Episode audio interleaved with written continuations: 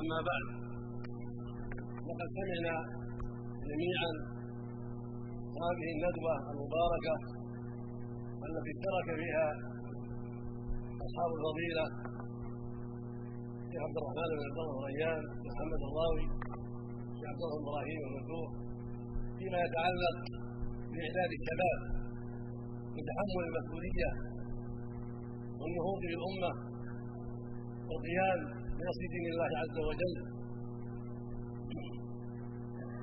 ولقد أجاد المشايخ بما وضحوا وبينوا من أمر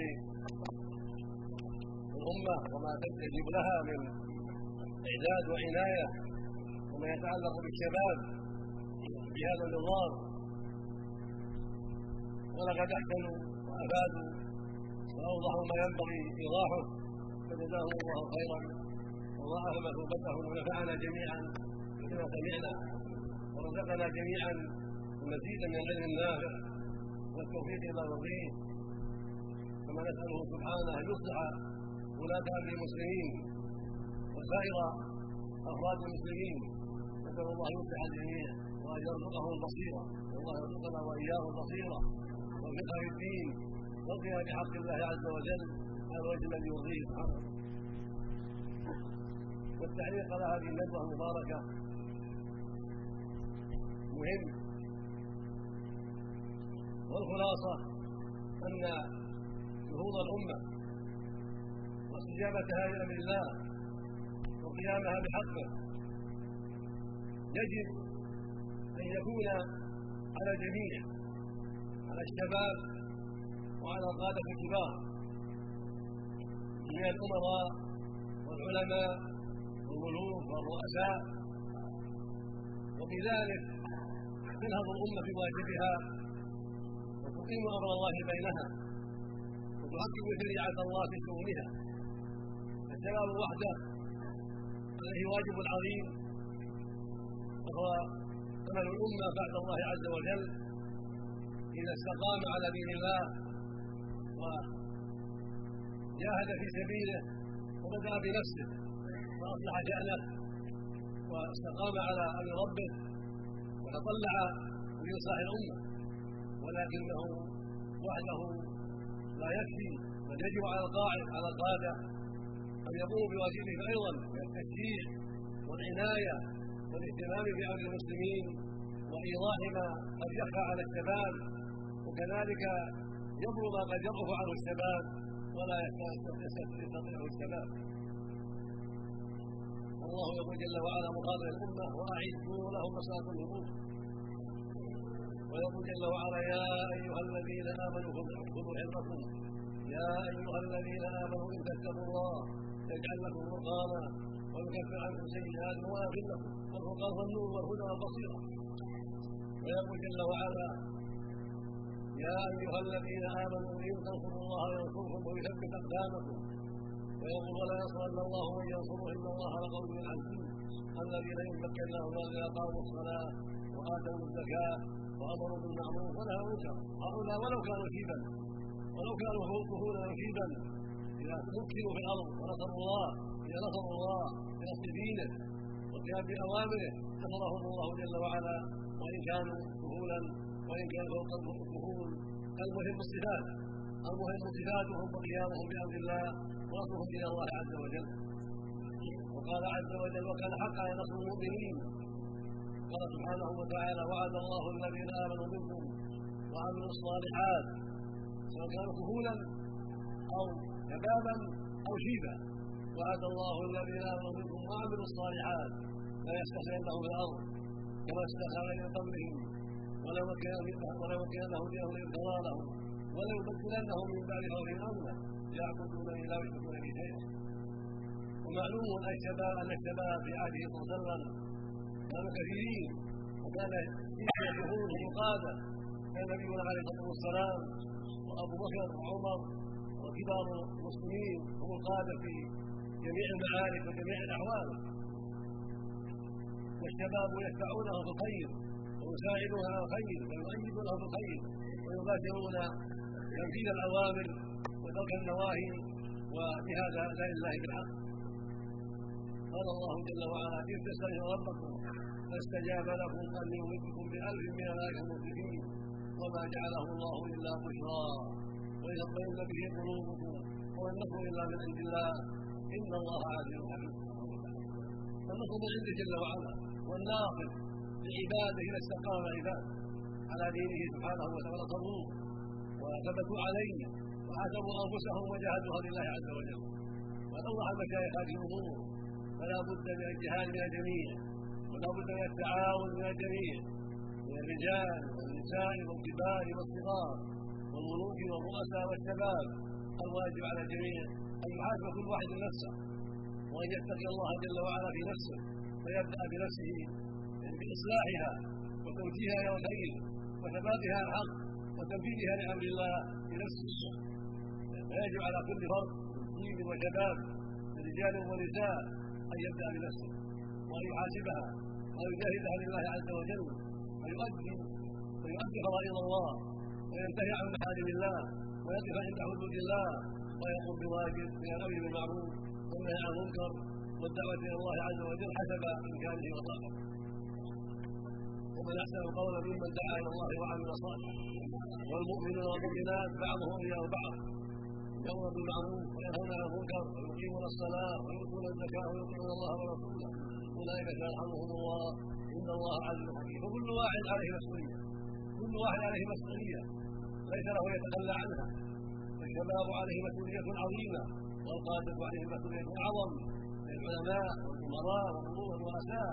مسؤوليه أكبر في تنفيذ أمر الله وتنفيذ حدود الله والجهاد في سبيل الله والاستعانه بالله في ذلك ثم بالشباب على هذا الواجب العظيم.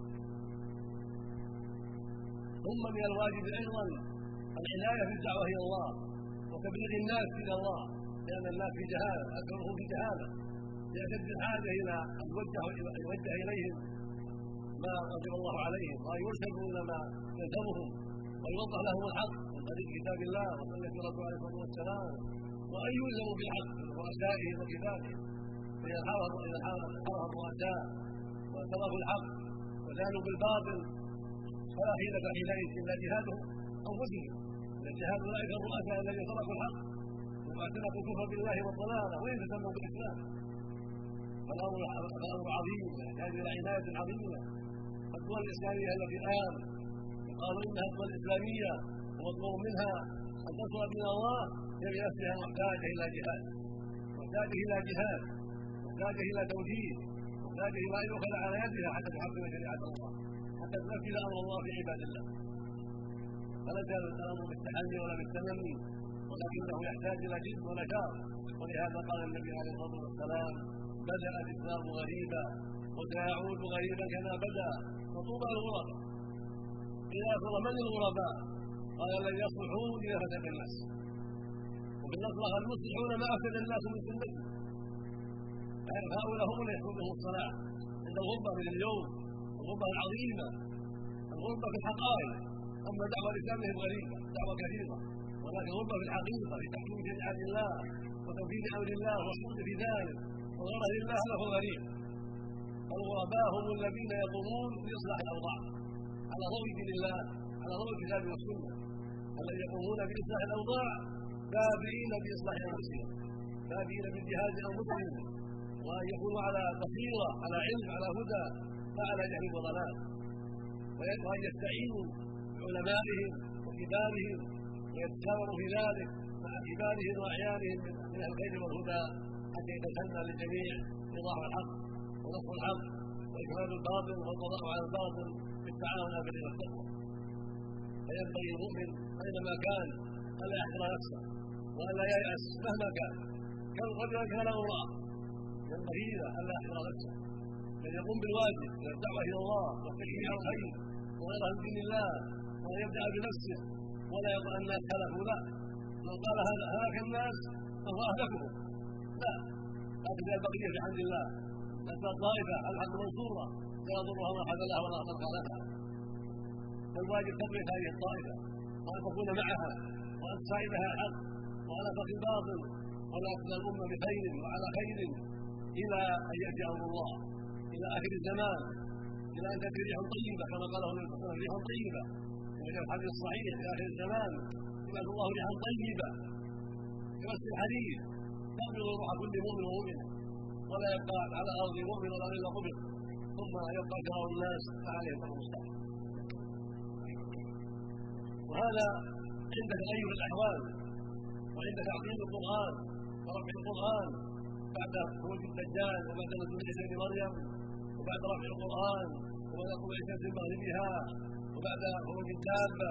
بعد ذلك يبقى مؤمنون يوجد مؤمنون يبعث الله عليهم ريحا طيبة تبلغ أرواحهم جميعا. ثم يبقى الاشراط فعليهم تقوم الساعة المقصود أنه ما دام الأمر هكذا فالجهاد واجب. الجهاد واجب والدعوة إلى الله واجبة. والتعاون والتقوى لازم. من الرجال والنساء والرؤساء والظهور والشباب وغير ذلك. كل واحد عليه مسؤوليه كل واحد عليه جهاد. وسمعتم الحديث الصحيح. الذي ذكره لكم في الراوي. وقول النبي عليه الصلاة والسلام مثل القائم على حدود الله؟ الواقع فيها. كمثل قوم استهموا على سفينه فأصاب بعضهم اعلاها وبعضهم أسفلها. وكان الذين في أسفلها إذا أرادوا أن يستقوا الماء صعدوا إلى ما فوقهم إلى ما من فوق. وقالوا فيما بينهم لو أننا خرقنا في نصيبنا في الطلب الاسفل خرقنا في نصيبنا ولا اسفل يعني ولو نؤذي من فوقنا. قال النبي عليه الصلاة والسلام فإن تركوهم وما أرادوا هلكوا جميعا تركوهم ينزلون السفينة ويغرقونها من أسفل. هلكوا جميعا دخل عليهم الماء وهدلت السفينة وغرقت وإن أخذوا على أيديهم. ومنعوهم من الخلق نجوا ولهم جميعا. هذا مثل عظيم. أعظم مثل مثل قد النبي صلى الله عليه أروع مثل وأعظم مثل في صلاح الأمة بالأخذ على أيدي السفهاء. وبهلاكها بترك السفهاء يعبدون. هلاك الأمة الأمة الإسلامية في ترك السفهاء يلعبون ويعبثون في محارم الله ويضيعون واجب الله. ترك السفهاء في أي مكان سبب الهلاك سبب الدمار سبب العقوبات العامة. كما قال النبي عليه الصلاة والسلام إن الناس إذا رأوا المنكر ولم يغيروه أوشك أن يعمهم الله بها. ونحن على أيدي السفهاء. السفيه هو الذي يضيع أمر الله ويجاهد معاصي الله وإن كان شيئا كبيرا.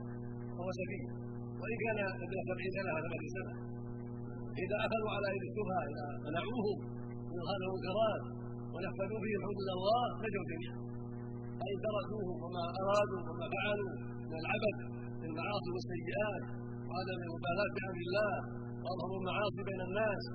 صار ذلك أعظم الأسباب في هلاك الجميع.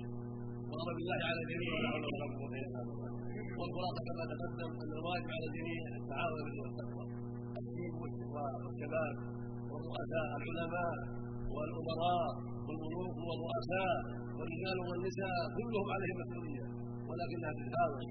تتفاوت بحسب القدره والعلم كلما كان علمه أكثر وقدرته أوسع صار الواجب عليه أعظم وصارت المسؤوليه عليه أكبر. وعلى حسب علم الإنسان وعلى حسب قدرته تكون مسؤوليه ويكون واجب واذا تظاهرت الجهود وحصل التعاون على البر من الجميع. حصل خير عظيم. وانتصر الناس في طريق سلامه كانوا في طريق نجاة. واستحقوا من الله النصر فضلا منه واحسانا سبحانه وتعالى. وإذا تكاكلوا وتكاسلوا وتركوا الحمد على الغالب جاءت العقوبات وعمت النكبات واستحق الجميع غضب الله ولا حول ولا قوة إلا بالله.